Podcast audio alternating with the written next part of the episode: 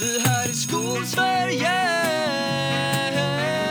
Podden som handlar om den svenska skolan Med Karin Berg och Jakob Mölstam.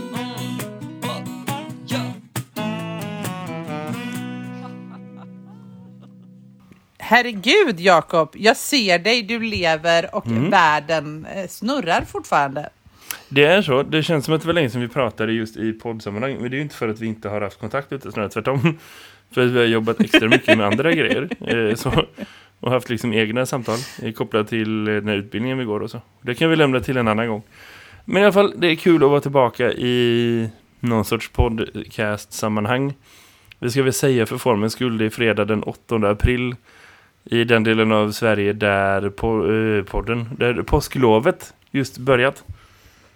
Eh, så det är väl Eller någonstans hur? så här, checka ut, glömma bort vart man har sina nycklar och så liksom eh, passa på att vara så ledig som man kan vara då. Det är väl Mm. det som är målet. Hur går det med det? Så här, två timmar in på lovet skulle du säga. Jo men det går ganska bra. Jag jobbade extremt intensivt fram till klockan två. Och då menar jag liksom, det gick i ett. Jag åt inte någonting, jag drack inte en kopp kaffe från åtta till klockan två. Av den enkla anledningen att det blev så. Eh, och sen så blev jag hämtad av min 19-åring och så åkte vi och storhandlade. Och nu är jag hemma. Good. Så att eh, jag känner liksom någonstans att jag har löst väldigt mycket grejer. Otroligt praktiskt att ha en 19-åring med körkort. Kan jag tänka mig. Eh, Slippa köra saker överallt. Ja. Det är som en gratis Ja, Uber-förare typ. Eller hur? Och som gärna hämtar den överallt också. Ja, ja, för han är fortfarande i den fasen att jag det är kul att köra bil och så. Ja, mer ser. än gärna. Du ser. Då får man passa Det på har att jag smida. aldrig tyckt. Nej, precis. Ja, ja, ja, ja, ja ibland. Jag kan ändå uppskatta det i viss del och så. Nu är jag världens minsta elbil så det spelar liksom inte så himla stor roll. Den är inte så... Den så här, körglädjen är liksom inte en, en del av den konstruktionen. Men den tar sig fram och den är billig som fan. Även när bensinpriser Ja, ja. kostar hur mycket som helst. Yes, eh, Mm. du där är inte någon så här elbilspodd. Det är något annat. Ja, eh, så är det. Så är det. Men, men ehm, eh, annars så, så, så har det ju ändå de här veckorna rullat på i rasande fart och eh, det är ju vårtermin och man tycker ju att det är bara nationella prov och annat som man håller på med, tycker jag, eh, runt om i, i världen. Och Eh, och så. Men det har ju ändå hänt andra spännande saker i veckan. Jag måste ändå, eller det som hände idag för några timmar sedan måste jag ändå dra med dig som Om är lite går roligt. igenom som jag lite bara- nyheter och så. Ja, min reaktion är det mycket att göra är att jag stänger av lite grann och scrollar lite rubriker men liksom bryr mig inte så mycket om, om att sätta mig in i saker. Så visst, absolut, uppdatera mig då. Vad är det som händer i världen av skolrelaterade nyheter? Ja, nej, men det har hänt mycket saker, men jag tänker det som har hänt just idag den 8 april är ju att eh, eh, Liberalernas ordförande Nyamko Sabuni har avgått och vi har fått en ny partiledare som jag aldrig har sett och som jag faktiskt glömde namnet på lika fort som jag läste att han, Han heter Johan. Persson. Jag, jag känner, jag har ändå sett honom förut, får jag ändå säga. Vad roligt. Ja. Ja. men då, då har du sett honom. Jag har aldrig sett honom. Jag, jag tänkte det hade kunnat vara precis vem som helst. Men det som jag tycker är liksom värt att notera, det är att jag den 5 april eh, läste att Nyamko Sabuni skulle på skolturné och Jaha. besöka skolor. Eh, den 6 april, 7 april och 8 april. Så idag så skulle hon vara och besöka skolor i Flemingsberg och diskutera politik och man skulle vara liksom lite på olika ställen. Så hon har alltså planerat en skolturné den här veckan samtidigt som hon har planerat sin avgång. Och då funderar jag lite, hur tänkte hon nu? Jag, jag, tror att, sko- jag tror att Liberalerna fortfarande, eh, för jag, jag såg ett klipp från när hon eh, bestämde sig för att avgå och så, den liksom presskonferensen. Eh, och då, Mm. då är det ändå spännande för att hon pratar om att liksom hon vill göra plats för eh, partiet att få komma fram och blomma ut och bli sig själv utan att hon står i vägen typ. Och, eller liksom Mm, diskussionen om henne och hennes alla tillkortakommanden. Och då pratar hon om att Liberalerna är Sveriges skolparti. Och då tänker jag, liksom, Mm. är det 3% som röstar på dem? Det innebär att 97% inte bryr sig om skolan om det är så att Liberalerna är Sveriges skolparti. Och det inte bara är en, här, en varumärke de försöker etablera. Eh, och det är väl ändå, alltså skolan är väl inte den viktigaste valfrågan längre, tyvärr. Det kanske blir det mer, vi kan komma in på det sen. Men liksom, om man ska tänka att det ändå är nog mer än 3% som bryr sig om skolan, så stämmer ju inte riktigt det.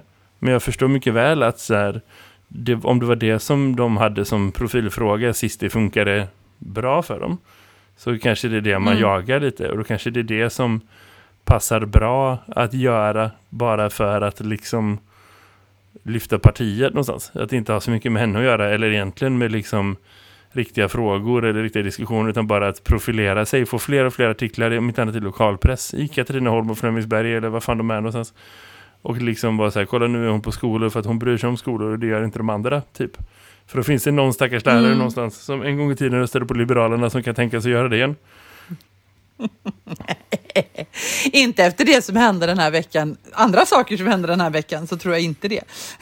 att det finns en enda lärare som kan tänka sig. Nej, men jag tänker att, de att, flesta eh, människorna inte följer med mer än så. Kommer en partiledare så blir man ändå Nej. lite så här smickrad över att liksom det kommer. Och så pratar man med en person som kan sälja politik, som hon ändå kan, Mm. för att hon är liksom professionell politiker. Och så blir man så här, ja ah, men kanske, oh, men kanske ändå.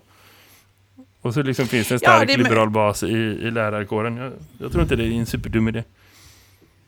Nej, nej, något måste de ju göra. Problemet är väl bara att Eh, eller jag, jag, jag blir bara lite sådär, det är så många olika budskap i det där. Och eh, eh, sen är det jätteintressant att Liberalerna tänker sig att de är ett skolparti fast de egentligen inte, som jag kan säga de tre åren Saboni har suttit vid liksom, makten, att de har liksom, profilerat sig så väldigt skarpt runt skolfrågor direkt, utan de har ju mest bara sagt nej till alla typer av förändringar och hållit fast vid eh, friskolelobbyn väldigt hårt och sen pratat om att vi ska ha tuffare tag och ordning och reda och eh, tuffare tag och ordning och reda utan att egentligen ha För några det kanske var så att den förslag. enda som kunde någonting om skolan i det partiet var Jan Björklund, vilket är fascinerande med tanke på hur lite han kunde om skolan egentligen. Alltså det är så här, vet, när man efteråt ser det tomrummet som blev kvar så var det så här, vänta var det bara han? Jaha. Det är jag som inte kan så mycket om sin politiska historia så jag undrar så här, hur blev liksom gamla Folkpartiet, numera Liberalerna, hur blev det så här lärarnas choice number one, liksom, hur blev det den som som ändå historiskt och traditionellt var. Det måste ju vara någonting som är kopplat till så här klassresor och liksom medelklass och du vet sådana grejer. Mer än egentlig riktig politik. För det kän- jag kan inte se i den lilla förståelsen som jag har av det partiet som, som låter som att det kanske snart är ett för detta parti. Liksom, jag, jag kan inte se vad är det som, som, som var tilltalande. Om, om det inte var ju då Jan Björklunds populism, men ja.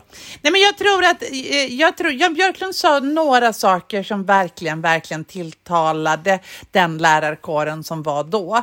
Framförallt så sa han att han ville att skolan skulle förstatligas och det var ju en av hans största och starkaste eh, paradfrågor. Och är det någonting som lärarna eh, framförallt för 10-15 år sedan verkligen kom ihåg hur det var att vara statligt anställd eh, så, så var det det och att, man blev, att, och att det blev väldigt försämrat när de var kommunaliserade. Eh, och det tror jag att han, och, och att han sa att det måste bli ordning och reda och bort med flumskolan och det måste bli ordning. Jag tror att liksom det räckte på något sätt att, för att det fanns en sån stark längtan efter det. Eh, så, jag tror inte att det är svårare än så faktiskt. Men det är min gissning. Nej men visst, det kan ju vara så. Om man eh, glider in lite på eh, liksom nästa ämne, eh, i den lilla Ja. utsträckning som vi har ämnen så, så kommer ju i Ja. veckan en ny SVT-serie som heter Vem mördade svenska skolan? Typ, något sånt heter den. Mm. Är det den exakta titeln? Ja, kanske. Ja. Vem Ja. mördade den svenska skolan heter den. Med Ja. i Jesper Röndahl. Eh, så. Om man har sett den här liksom, svenska nyheter kan man tänka att det är lite i samma stil, fast det är bara fokus på skolan. Det är ett visst antal avsnitt som är 30 minuter långa. Det första har släppts nu. Det kommer att släppas kanske ett i veckan som handlar om olika delar som försöker reda ut på den här klassiska frågan så fort någon ska ta sig an skolfrågor. Vart gick det fel? Mm. Det är inte en diskussion så här, är det, är det bra, är det dåligt? Utan det är bara så här, varför är det dåligt? Och, och det är väl så som liksom alla eh, här, ansatser in, inom skolpolitik och skolorganisation är. Och det kanske är rätt, det kanske är självförvållat, vad vet jag. Men liksom, där är vi någonstans i alla fall. Och det första avsnittet mm. precis sent som handlar just om kommunalisering och liksom hur den processen gick till och allt från så här, hur man fick med sig lärarna, eller för vissa lärare, till liksom hur man spelade ut eh, skolan och liksom vad som var syftet och liksom vilka som låg bakom och, och, och liksom på ett humoristiskt men ändå eh, sakligt och upplysande sätt går igenom hela den processen. Jag som ändå mm. liksom, kan en, lite grann om det, för man har hört diskussioner, man har liksom lärt sig, man har satt in och så blir det ändå så här, ja ah, men intressant, det här fanns nya saker som inte jag har liksom tänkt på eller liksom känt till eller vetat om kring liksom mm. vem som har gjort mm. vad och så. I det så kan man ju tänka mm. att eh, för det, det, som man landade i första avsnittet, om jag ska ge en snabb summering får man se hela, liksom, jag kan lägga en länk om, om i mm. avsnittsrubriken så, eller i introduktionen så. att liksom, eh, det känns som att man så här, spelar ut lärare genom att säga det de vill höra för att få dem att gå med på saker. Så man kan säga, kolla lärarna vill det jag vill. Och då kan du driva din egen mm. agenda. Att det har varit receptet för att liksom att förändra någonting som funkade väldigt bra. Eller så. Och ändå mm. bara, det är klart vi ska förändra det. Ja, men det funkar ju bra. Ja, fast kolla lärarna är med på det. Jaha, ja, vissa lärare är med på det. Ja, men kolla de vill det, så nu gör vi det. Och då liksom blir man sen grundlurad. Mm. Man kan ju tänka att det Jan Björklund gjorde var en version av det någonstans. Att prata till det vissa lärare kommer ihåg, eller att liksom sälja in vissa saker på bekostnad av andra, liksom så. Eller att liksom mm. sälja in vissa åsikter för att få med sig ett medhåll av föräldrar, mm. av andra politiker, av liksom lärare där det handlar om att säga jag har rätt, jag har mm. rätt, jag har rätt. Sälja in det budskapet mm. för att sen få göra mm. det man själv vill. Jag kan inte säga mm. säkert att jag vet vad det var han ville göra förutom att han ville införa eh, tidigare betyg. Eh, så. Och ett annat ja. fokus kanske i skolan på mer faktakunskaper och mindre liksom att uh, ha förmågor eller förståelser för saker eller liksom så. Och mer så här, mm. du ska kunna rabbla floder i fler länder, typ. ja, jo men det, det ville han ju. Eh, eh, jag tänker jag vill ändå stanna kvar lite en stund. Alltså, ja, alltså, Jan Björk, ja, det, var det är en intressant iakttagelse just att han säger, jag tror att han ville förstatliga svenska skolan men också var det ganska riskfritt att säga eh, för han Eh, för att just då fanns ju noll och det finns ju fortfarande noll ambition att faktiskt förstatliga skolan för att det är så pass krångligt och skulle bli alldeles för dyrt och det skulle bli en jävla, eh, ja, jag har väldigt svårt att se det med alla friskoleaktörer vi har och allt vad det är, hur man skulle lösa en sån abrovinsch liksom. Eh, men, men naturligtvis så hade han ju en helt annan och väldigt gammaldags syn på, på kunskap och på, på vad han menar med ordning och, och eh, framförallt att man ska ställa krav och eh, tydlighet tidigt. Eh, och då har man i, i det resonemanget ganska liten förståelse för att eh, barn och elever framförallt inte är så strömlinjeformade, stöpta i samma form. Eh, det har skolan generellt egentligen ganska Alltså det är ju svårt som det är med den organisation vi har att liksom anpassa sig efter det liksom in, på individnivå. Men mm, mm. det blir ju ännu mera så när man vill liksom in och peta i liksom undervisningsdetaljer. Då blir det ännu svårare att anpassa sig eh, till. Eh, samtidigt så tyckte jag det var, eh, eh, det var lite roligt med den här tv-serien, om jag, jag måste få säga det. Mm. Eh, för att jag gick ju i eh, årskurs åtta på högstadiet när det här var. När, mm. vad heter det, kommunaliseringen drevs igenom 1989. Mm.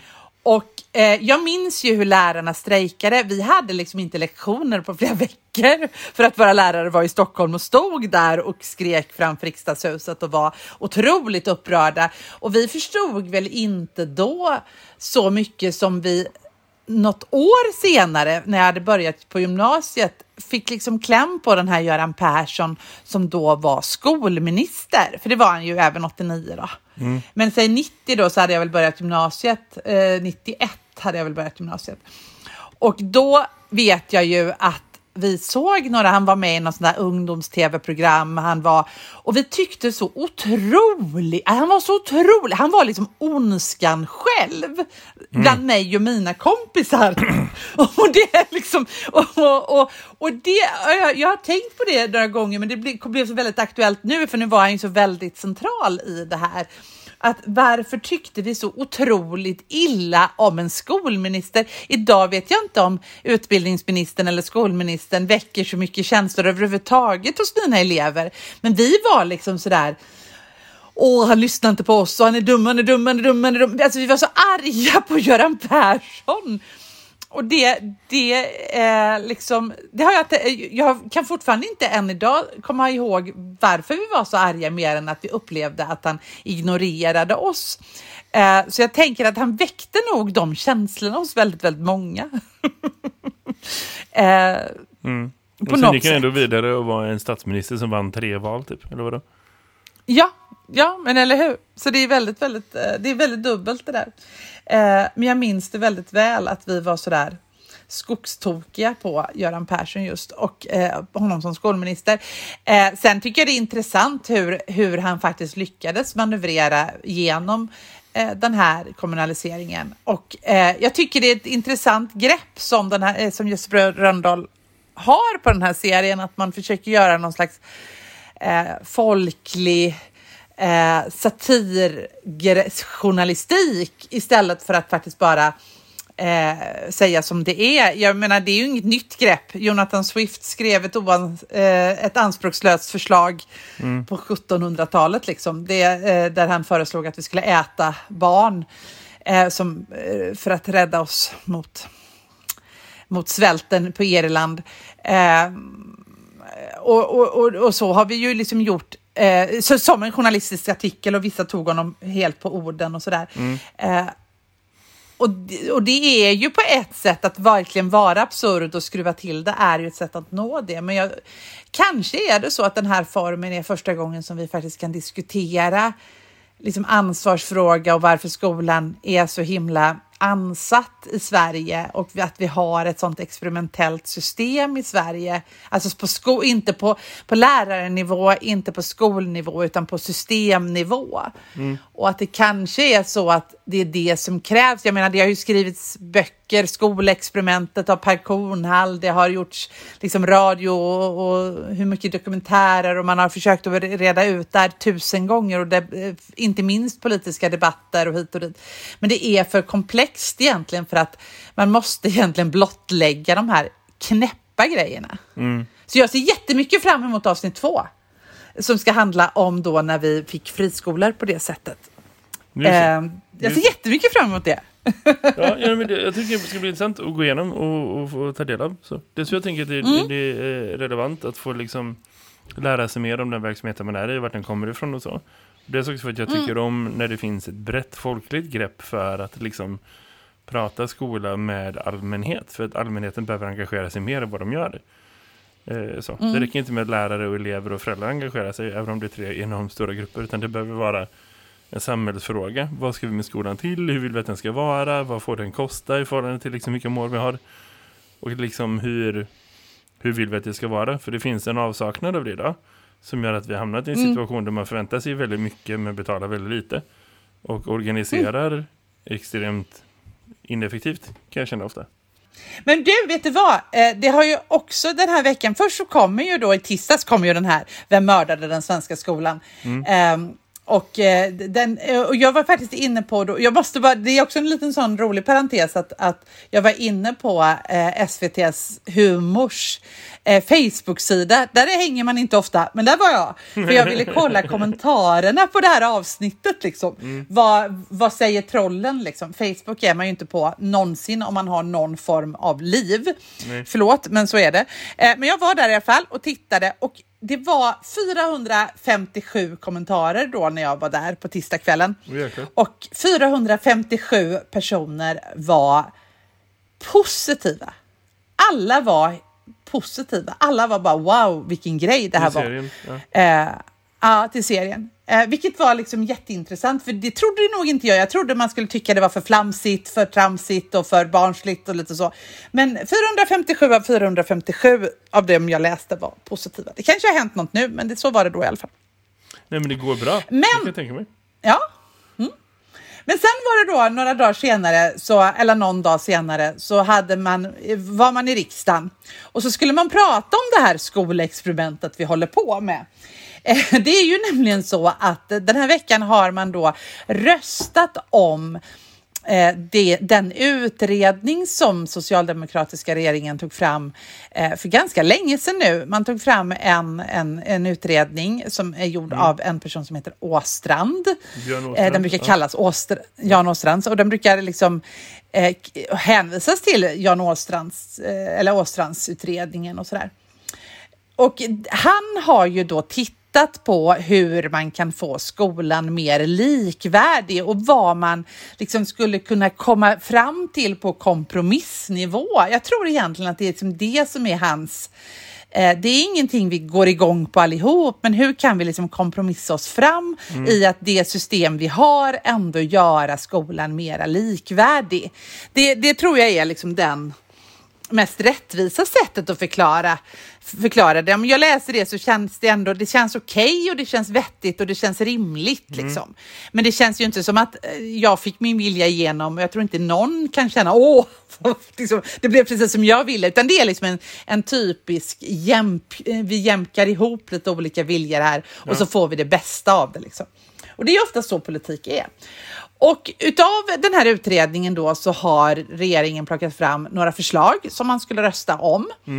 Eh, och eh, två av de förslagen som egentligen var viktigast som man röstade om i veckan, det handlar om Dels differentierad skolpeng och det här har vi pratat jättemycket om i den här podden. För att det betyder ju då att att eh, kommunerna har ett större eh, liksom, ansvar för att ha skolplatser redo och ha ett visst, liksom, alltså inte ha en så slimmad organisation för man har liksom ett större ansvar för kommunens samtliga elever, alldeles oavsett om de går i kommunala skolor. Och för det behöver de också då få en större peng eh, än vad en friskola behöver som inte har det uppdraget. Det är den första liksom, som, de ska, eh, som de, man ska rösta på. Den andra är den här som verkligen... den andra punkten, det är den som har så många avarter men som egentligen inte alls han eh, är det. Eh, det. Det är ett förslag om att man ska ha en centraliserad kö. Alltså en kö där, eh, som sköts av Skolverket. Som när man söker en skola så är det Skolverket som fördelar eleverna så att inte skolorna kan välja så kallade lätt lättundervisade elever utan det blir liksom en mer eh, heterogen sammansättning på samtliga skolor. Och kanske var, var det inte också Eh. andra förslag kopplat till det som var så här, typ hur lång tid innan man ska kunna ställa sig i kö och liksom hur kösystem ska funka Ja, lite så. och liksom så, eller hur? Precis, man vet att lite det gynnar saker. liksom vissa elever när, det, när man har ett system där liksom alla som kommer in på den här skolan här borta och går till kö som nummer två så kommer det vara Mm. ett naturligt sätt att ha ett urval av liksom Mm. föräldrar eller elever till, till föräldrar som har liksom förmåga att göra aktiva val och redan där så liksom väljer man bort en, en vissa grupper av människor, bland annat folk som flyttar. Vilket är, det kanske inte var nödvändigtvis Folk viktigt, som men liksom flyttar även eller folk folk som är inte förstår svenska eller som inte förstår det svenska skolsystemet eller liksom folk som inte har det liksom vad ska man säga eh, så här samhälleliga kapitalet att det tar sig runt på det sättet så. Precis så. Och, och eh, det här då eh, tänker man, eller jag har tänkt sådär att Mm. det där är två grejer som man ändå som är rimliga. Det är liksom, för mig är det så här, ja, ja, det kan vi, det- vi, vi fattar, vi måste göra. OECD har sagt sedan 1992, gör någonting för helvete åt er likvärdighet. Det här, alltså 1992 var skolan likvärdig, men den har ju sjunkit sedan dess. Och det har kommit liksom rapport på rapport på rapport, ni måste göra något, ni måste göra något. Och senast nu var det ju liksom så här, de, de har liksom tröttnat på att tjata på oss och de skrev i versaler bara och utropstecken kändes det som om man tittar på den där, hallå, vad är det ni inte förstår? Eh, och eh, och liksom...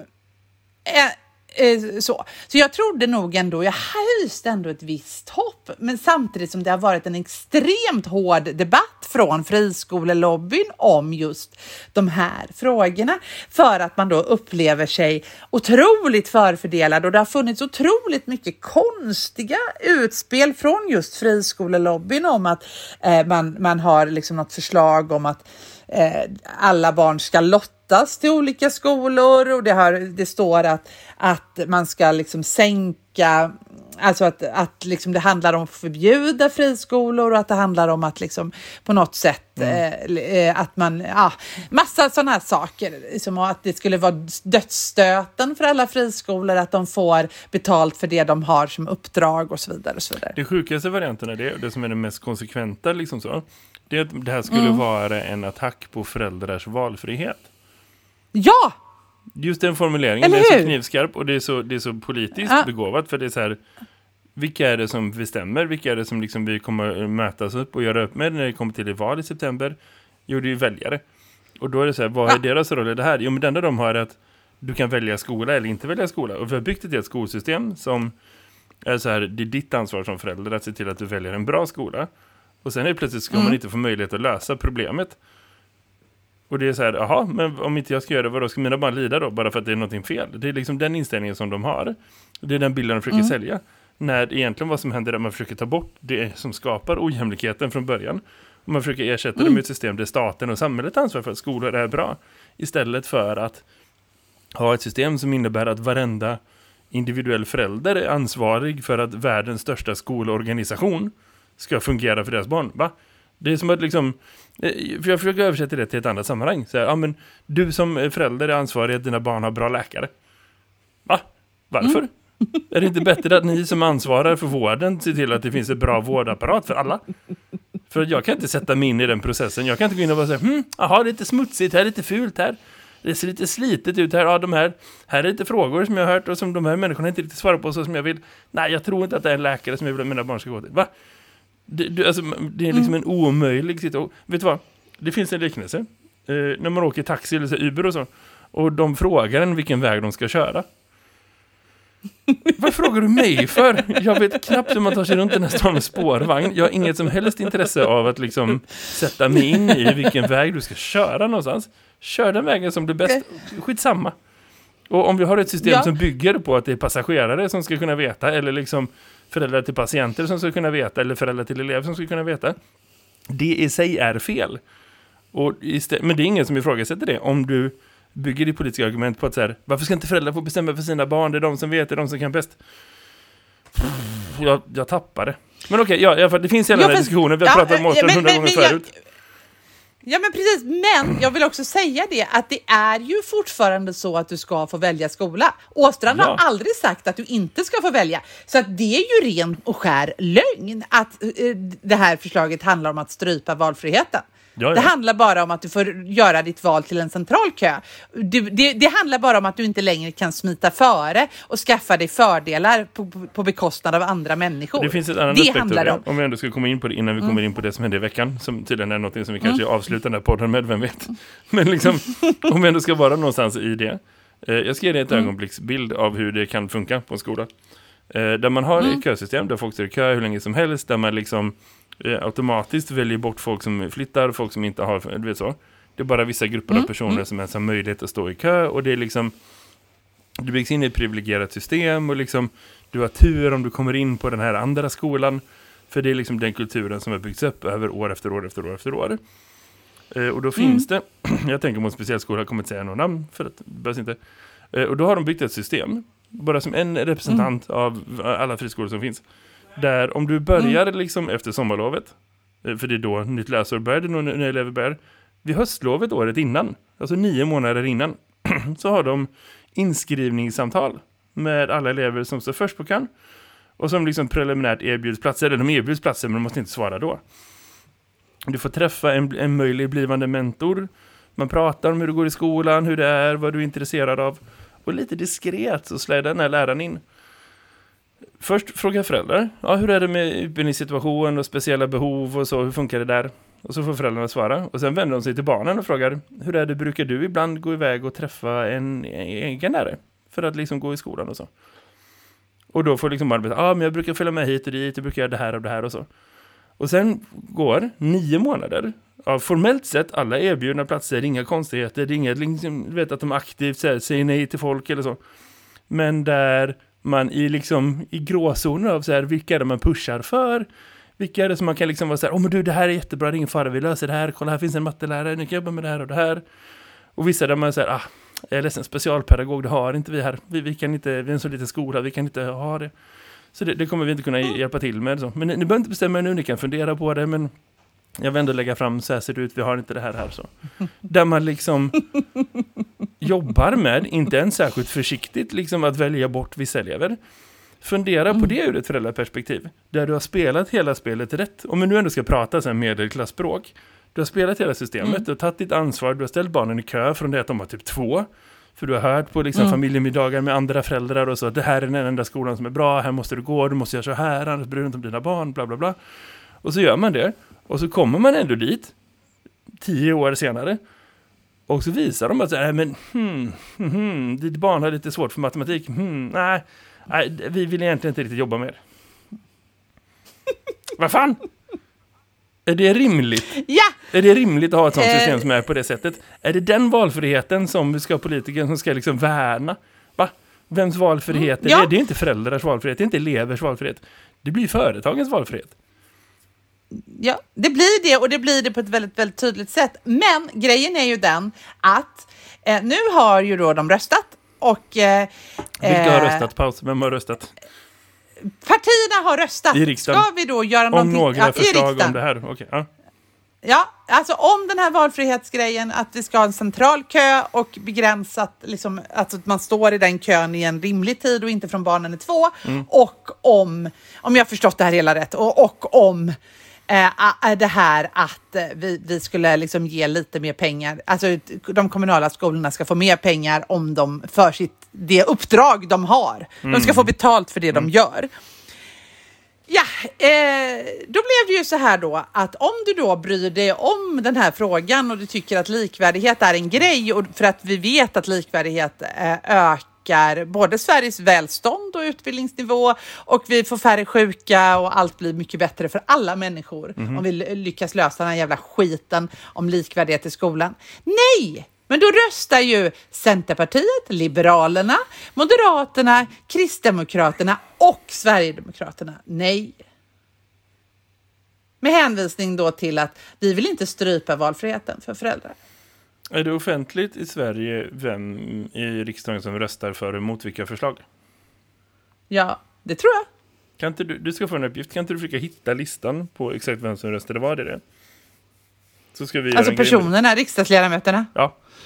Eh, ja, det måste man väl bara kunna liksom Ja, men hitta, hitta det så ska det vi jobba vidare med det. För det här är personer som vi borde ta ett snack med. Inget hot. alltså, jag, jag, vill höra deras perspektiv på vad som händer. Jag vill på riktigt förstå ja, vad det är jag... som gör att de tycker att det är en bra idé. När det är så uppenbart, helt galet. Mm. Det, är liksom, det är inte en politisk fråga, det är bara så här, men skojar du? Vad är det för organisation du tror att vi ska ha?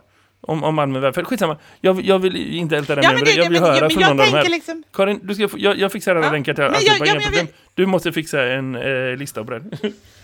Ja, jag ska fixa en lista. Eh, det är det jag ska ägna påsken åt, bland annat. Eh, ja. Men mm. eh, grejen är ju den att det som det här leder till då är mm. ju att liksom, eh, det finns ju de här, eh, det finns ju ett gäng som verkligen, verkligen har jobbat med att mm. läsa kommunbudgetar och som liksom hela tiden har sett den här liksom, negativa spiralen som en etablering av en friskola innebär eh, för en kommun när det är de här villkoren. Liksom mm. där kommunen år efter år liksom tappar eh, i andelar och då på det sättet tappar i, i liksom pengar och det blir svårare och svårare att driva kommunal skola ju fler eh, liksom, ju mer liksom, russin ur kakan som den eh, fria skolan liksom, eh, plockar. Eh, och när det inte då finns den här jämkningen. Och de har ju liksom drivit väldigt hårt för mm. att de ska, man ska få den här jämkningen för att det är en kompromiss som alla kan köpa. Men de har ju nu gått ut och liksom sagt att nej, nu får det ju bli då kampen att förbjuda aktiebolag i skolan istället. Mm. Eh, för att nu är det ju kört att rösta om den här frågan igen. Så att nu blir ju liksom istället då, då blir det ju istället hardcore. Att nu får vi förbjuda de här koncernerna istället. Eh, och någonstans så blir det ju också så att, att det blir en mycket, mycket hårdare och liksom hopplös skoldebatt när Liberalerna och Centern och de här lite mera, åtminstone man kan tänka som partier som... Alltså, alltså jag, jag tänker egentligen att Liberalerna, Centern, Moderaterna och KD borde ha fattat att det var liksom dags att göra upp med den här skiten nu så att vi liksom kan gå vidare någon enda jävla gång. Men det finns ett sätt att hantera det. Det är ju att eh, dels lyssna på politiker och liksom få förklara för sig varför. Och dels Mm. liksom eh, faktiskt eh, välja när vi har val i höst. Och göra det till en fråga där det är viktigt. Då. Men du, jag tänker vi måste, Ja. vi måste pausa den diskussionen för vi kommer inte djupare i den just nu. Och jag tycker vi ska komma Nej. Mm. tillbaka till det med folk som har eh, resonerat, satt in i det på olika sätt hit och dit. Jag är supertaggad Mm. på det. Vi kan planera det utanför inspelning någon gång. Men jag tänker det var jätteintressant att göra mer med det. Eh, så, så går Mm, vi vidare och pratar om något annat. Vad har du då? Eh, först, vad har du då Sigvard? Eh, först, jag har hittat en eh, SCB-rapport eh, från eh, ja, Statistiska centralbyrån, hör och häpna, om eh, hur det har fungerat med eh, distansundervisning och liksom pandemiundervisning och skola och så. Nu börjar man kunna se liksom hårda data på resultat i Sverige så. Eh, först och främst måste man säga att det är enormt upplyftande att se att vi har kommit in i en helt ny mutation som är nu dominerande i Sverige utan att det har några stora så här, konsekvenser på siffror hit och dit. Det visar ju någonstans att vi, vi liksom håller på att hantera det här bättre. Men liksom, eh, man kan ändå Det se... förstod inte jag. Men det det är inte längre omikron eller delta eller så som är den vanligaste versionen av eh, covid i Sverige. Nej. Utan den är BA2. Och den har kommit in i Sverige Mm. och blivit så- dominerande att det är den vanligaste orsaken att folk blir sjuka i Sverige idag. Utan att den har haft, vet, kommer du ihåg hur omikron bara slog ner alla hela Sverige typ? Så alla helt Mm, däckade och så bara, bara. Då är det ändå någonting nice att vi, vi kan få nya mutationer utan att det liksom lamslår samhället. Det visar ju någonstans att vi har Mm. kommit dit att vi, vi är liksom förbi den skiten nu. Eh, mer och mer. Och det är väl bra. Mm. Men i alla fall, det Det är visar sig skönt. att eh, man har liksom bara kollat statistiskt här, hur många är det som inte har varit i skolan och vad har de fått för undervisning så. Det är bara det man kan se hittills. Man kan Mm, inte se mm. kunskapsresultat på det sättet. Och de har kollat för bara första året av pandemin. Mm. Så det är liksom det man kan se. Och då kan man se att det är framförallt i gymnasiet och högstadiet som eh, man har haft distansundervisning. Rubriken är Mm. liksom att en tredjedel av alla som har haft eh, eh, distansundervisning har fått mindre lärarledd undervisning än vad de skulle haft annars.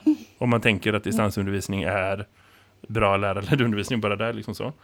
Och då kan man se att dels, eh, som mest var det 93% av gymnasiet och 81% av högstadieeleverna som hade distansundervisning. Eh, och Mm. av dem så innebär det att ungefär 30% har fått färre eh, lärarledda lektioner än de annars skulle ha fått.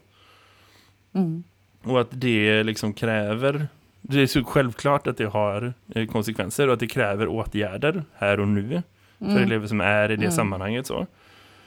Och Mm. då det, kan man också se att mellan 10 och 20% av gymnasieeleverna och mellan 20 och 40% av högstadieeleverna inte har fått distansundervisning när de varit hemma på grund av förkylningssymptom eller karantän. Så det är liksom vid Mm. sidan av det sen när alla varit borta och man har liksom Mm. så här, vi behövt liksom lägga om det till digital undervisning. Då är det liksom en Mm. tredjedel av lektioner som är utgått. Men man kan också se enormt stora grupper av elever som du vet, nu är jag hemma i karantän, familjekarantän eller sjuk själv när alla andra är på plats. Mm. När man inte har fått tillgång till undervisning. Eh, och att Mm. det också naturligtvis har konsekvenser. Och att Mm. bara de två gemensamt målar upp en bild som är liksom så här, ja ah, men det här kommer att ta tid. Även om vi, liksom pratat Mm. om det förut så behöver man påminna sig själv när man känner sig gött, nu börjar pandemin släppa och man kan fokusera på andra saker och det är inte längre en samhällsfarlig sjukdom och så men det finns fortfarande samhällsfarliga konsekvenser i det att vi har liksom elever som inte klarar av eh, sin skolgång och de som är i högstadiet och gymnasiet är ju de som kommer att synas allra först liksom så. Och Mm. allra Mm. tydligast liksom konsekvenser av liksom, Mm. som är mätbart på det här sättet. Så. Mm. Och i det så måste man ju fundera på sig, vad är lösningen? Jag, jag tror Mm. att vi behöver tänka lika radikalt som man tänkte när man liksom möjliggjorde distansundervisning eller när man möjliggjorde liksom eh, de förändringarna som man gjorde i, i pandemins inledningsskede. Behöver det finnas liksom en struktur för att ha fjärde gymnasieår för vissa elever? Behöver det finnas liksom en, en struktur för att ha tionde grundskoleår? Hur hanterar man det på ett sätt så att man liksom möter alla elever som har behov? Och att man inte Mm. låter någon passera igenom. Vi har redan ett skolsystem som låter alldeles för många elever passera igenom utan att få det stödet de har rätt till för att det är fel på ungefär 17 olika sätt. Det här får inte bli ett 18. Det får inte bli ett till utan vi måste liksom fundera på så här, hur, hur hanterar man det? Och nu tycker jag det är alldeles rimligt att börja ha den diskussionen i alltså, bland lärare och bland skolledare och liksom i, inom skolan för att ställa vilka krav vill vi ha och sen att politiker möter upp med det. Faktiskt. Ja, jag, jag tycker det är jättespännande att vi i år, när vi står inför det här, har fått, för att i år då, jag, jag bara liksom känner mig lite sådär matt. För att jag ser det på sådana här konstiga saker, ser jag de här konsekvenserna. Eh, jag ser det i prokrastinering, alltså att de elever har otroligt, alltså det är en otrolig skillnad eh, sen innan pandemin att få gjort saker i tid. Det är på något sätt, liksom, och jag tror att det handlar om egentligen kapacitet att, alltså när elever inte gör en uppgift så är uppgiften oftast lite för svår. Alltså det är någonting i det att man liksom inte har, man är inte säker på, man är, inte, man är liksom inte eh, grundad i hur man ska liksom göra den här uppgiften och när den är för svår så blir den inte gjord. Det är likadant om den är liksom, om de inte förstår att den är viktig eller det finns liksom lite sådana saker. Men sådana där liksom uppgifter som ska skrivas på lektionen och lämnas in. Ja, men det, jag ser det att det blir liksom min, det blir liksom svårt att få dem att trycka på lämna in och det kan också handla om dåligt självförtroende runt den. Eh, men det är en sån här tydlig grej som gör att jag blir orolig, att jag har liksom för lite bedömningsmaterial för att det inte kommer in. Eh, och det, det ser vi liksom allihopa generellt i alla ämnen eh, på våran skola och jag tror att det är, jag är inte ensam om det, eller vi är inte ensamma om det. Eh, men samtidigt har vi ju då, och vi, vi har ju som försökt att lösa det här på väldigt många sätt och man försöker pussla och jag tycker inte riktigt att vi pratar om det i termer av den här SCB-rapporten, liksom att, att eh, det här har med pandemin att göra, att man sätter likhetstecken och jag tycker inte heller riktigt att man, man tar det på det allvaret som det borde göra. Samtidigt så har politikerna i år i Göteborgs stad, de som ger oss våran budget, som skaffat ett nytt hyressystem på något sätt. Så att vi har fått en budget som inte ens i fantasin går ihop i år. Den går alltså inte ens ihop om vi liksom sitter och låtsas. Den, det, det är liksom ett sånt hårt och ansträngt läge att vi får, liksom, vi får ansöka om vi ska köpa ett suddigum. Mm. Och det får vi inte. Eh, och, och då känner man ju lite sådär när man pratar om ett, ett fjärde år och jag förstår, jag inser ju hur många det Bara de insatserna vi måste sätta in redan nu i år ett extra mot vad vi brukar göra. Eh, det kommer ju att kosta pengar. Mm. Och hur vi kan, kan nog inte ta ansvar för själva finansieringen för det, det är liksom ett svart hål Nej. som vi behöver hjälp med. Men man kan prata om själva Ja. organisationen på det sättet. Och att gå så, så liksom fyrkantigt och statistiskt som Statistiska centralbyrån gör det där, för det är det enda sättet att mäta liksom, och få fram kunskap Ja. på nationell nivå.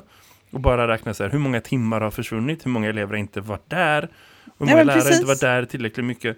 Och att man ändå ringar in de eleverna som har störst liksom, frånvaro, låter som att det är de som är borta, men störst utebliven undervisning då. Om vi tänker att det är systemets fel och inte elevernas fel. Och liksom, Mm. så här, vad finns det på riktigt för åtgärder och för insatser att göra för dem? För att om vi har en Mm. lag som säger att man ska gå så här många timmar i grundskolan och så här många timmar i gymnasiet och så får man inte det för att liksom, pandemin är vad det är. Det kan ju inte bara vara någonting Mm. man låter passera då. Då betyder ju inte det någonting. Nej, men det, det, så jag tror det, det blir lite som den här roliga som vi har på gymnasiet. Att, att en inställd lektion är också lektion bara den finns på schemat. Den räknas ju även om den ställs in. Liksom. Eh, vilket är ju helt knäppt. Alltså när vi inte får tag i en vikarie så är den fortfarande med i liksom, den sammanlagda lärarledda undervisningen fast den inte var. Eh, den hände aldrig. Eh, och lite så tror jag faktiskt att man, eh, lite så naivt upplever jag lite att man behandlar den här frågan också, trots att vi vet att det systematiskt handlar om hundratals lektioner som har uteblivit. Mm. Tusentals lektioner Och där som tänker har jag att uteblivit. vad vi kan göra i det, om vi ändå ska tänka med ansvar och roller och vem som gör vad och så. Så tänker jag att vad vi behöver göra är samma sak som de här lärarna i den här Vem är det svenska skolan liksom serien och sen så här, åker upp till Stockholm och protesterar och demonstrerar. Vi behöver bara hålla liksom, fingret på, kolla här, den här grejen finns. Och ni behöver lösa det. Det handlar inte om att vi ska springa snabbare, Mm. det handlar inte om att vi ska trolla fram pengar någonstans. Utan det handlar om att vi behöver bara se till Nej. att våra chefer och våra liksom, politiska ledningar inte kommer undan med att se att det problemet Mm. finns här. Det är inte de som har skapat det, det är pandemin som har skapat det. Men de har ett ansvar att lösa det. För att vi kan inte liksom göra så. Inom vården så tar man igen operationer som blev inställda under pandemin. Inom skolan så gör vi inte det. Vi bara, nej, skitsamma. Nej. Och det är så här, vad fan. Det är en sjuk grej att göra. Jag tror inte vi behöver gå in på det mer än så, för vi har inte mer lösningar. Men jag tror det är viktigt att vi hjälps åt och liksom sätta fingret på att det här är en grej som behöver hända liksom framåt så. Verkligen! Och jag tänker, ja, det, det är eh, saker att lösa i skolans värld. Det finns det alltid och det här är en grej som är på strukturell, organisatorisk, samhällelig, nationell nivå. Yes. Du, en sista grej, eh, som är egentligen bara en historia, en ögonblicksbild. Att fundera och meditera över. Vi kan inte göra så mycket mer åt det just nu. Eh, en historia som jag läste i veckan, som jag tänkte, det här vill jag dela med dig. Eh, Irina Gen, Gen, någonting så. Hon är engelska lärare på en idrottsskola i Penza, olympiska reservskolan. Någonstans i Ryssland. Eh, så. När en av hennes elever i åttonde klass klagade på att hon inte skulle få vara med på en europeisk tävling i gymnastik. Eh, tror jag det var på grund av sanktioner mot Ryssland så svarar läraren ja men jag tycker det är rätt så länge Ryssland inte uppför sig på civiliserat sätt. Och så bör hon liksom undervisa om så här, vad är det som händer i Ukraina eller så. Eh, det är ju inte Mm. lagligt i Ryssland att göra för att där förväntas man liksom stå upp för eh, motverka citat, spridning av uppenbart lögnaktig information om de beväpnade styrkorna. Det är liksom strafflagens paragraf 207,3. Den här samma sak som att journalister inte får agera där och så. Det slutade med att Mm. hon eh, blev anmäld av elever i sin klass. Eh, och nu är åtalad och hotas av 15 års fängelse för den lektionen. Eh, inte alls på något sätt ett unikt, liksom, eh, här, en unik händelse, utan liksom någonting som händer mer och mer i ryska skolor just nu. Eh, vad tänker du om det? Åh herregud, jag tänker så mycket men det, det är ju, alltså jag hade ju inte kunnat jobba. Åh, det är vidrigt tänker jag om det. Det är väl min, det är, alltså, någonstans så tycker jag ju, dels så tänker man ju så här att är det så att man vill att, att, man som, att man hotar sin lärarkår med fängelse för vad de undervisar om. Mm. Alltså även om hon hade undervisat om att eh, eh, Jesus hette Mohammed egentligen. Alltså, alltså, fe, alltså uppenbart felaktig information. Eh, så, så hotas ju ingen av fängelse i Sverige. Men är man ett land där man kastas i fängelse för att man undervisar om någonting som ledningen inte vill att man undervisar om. Oavsett om det är sant eller falskt. Alltså alldeles oavsett det. Då är det ju ett bevis på att det landet är fullständigt eh, diktatoriskt och eh, helt odemokratiskt och helt ute och cyklar någon helt annanstans än i demokratins värld. Eh, ja, det är liksom min första, alltså alldeles oavsett om hon har rätt i sak. Sen, blir det ju, sen har hon ju dessutom rätt i sak, vilket blir ännu mera sjukt, men samtidigt så är hon ju på något sätt en hjälte och någon som vi ska se upp till att hon med risk för 15 års fängelse ändå eh, tycker att det är så himla viktigt att prata om att hon tar den risken. Mm. Det är ju ändå någonting väldigt, väldigt stort. Eller hur? Nej, det är extremt komplicerat. Jag har gått sedan dess och funderat på så här, hur det skulle vara att vara lärare i ett sånt system. Och jag tänker att det finns en solidarisk aspekt av att liksom man måste fundera på hur, hur det är att ha vårt yrke, fast att jobba i ett annat system i ett annat land. Så det är en del av vårt liksom ansvar som, som professionella eh, och som liksom faktiskt delar i en yrkeskår som är utsatta, inte i Sverige på det sättet. I Sverige kan man vara utsatt som lärare på andra sätt, men liksom globalt sett som lärarkår så är inte det ett yrke som är riskfritt och det måste vi stå upp för Nej. när det kommer till liksom eh, att vara en professionell yrkeskår, att vara en professionell människa. Det finns liksom ett globalt Mm. världslärarfack som är initierat, mycket på grund av svenska liksom, eh, initiativ. Så. Det finns en viss procent av din fackliga medlemsavgift, oavsett om du är med i Lärarförbundet eller Lärarnas riksförbund, som går till internationellt liksom, fackligt arbete. Särskilt i länder där, där det är extra hårt utsatt att vara liksom, eh, så lärare. Ryssland är ett av alldeles för många exempel. Jag tycker det är viktigt att påminna sig själv om den situationen. Och så kan man jämföra med sig i Sverige. Så här, visst, vi har också problem med liksom, elever som har radikala åsikter och hur man hanterar dem i klassrum och så. Jag läste en jättebra artikel av Eva-Lotta Hultén om så här, forskning kring hur man möter elever som är liksom, radikala. Antingen i Sverige är väl mest vanligt liksom, att man är och inom liksom, det högerextrema eller att man är inom islamistiska liksom, så här, riktningar och så. Men liksom Mm det måste vara så mycket svårare än i hela samhället är radikaliserat på det sättet. För då är det inte som att det är några speciella fika elever utan det är bara så här överhuvudtaget. Och det måste vara så extremt, det här landet är så här, det måste vara så extremt deprimerande att jobba med unga människor och möta så mycket hat som måste finnas så. Att man liksom du vet, möter unga människor som är så cyniska som liksom det samhället är. Jag förstår mycket väl att det kanske är så att när det väl liksom ger sig, så kan, för förr eller senare så måste det göra det, det gör ju alltid det. Så kanske de liksom återhämtar sig och blir sköna människor när de är vuxna. De är ändå liksom unga och plastiska på det sättet så. Men alltså för fan vad sorgligt att ha liksom att göra med ungdomar och vara med och forma dem inför deras framtid och möta folk som är så hårt indoktrinerade.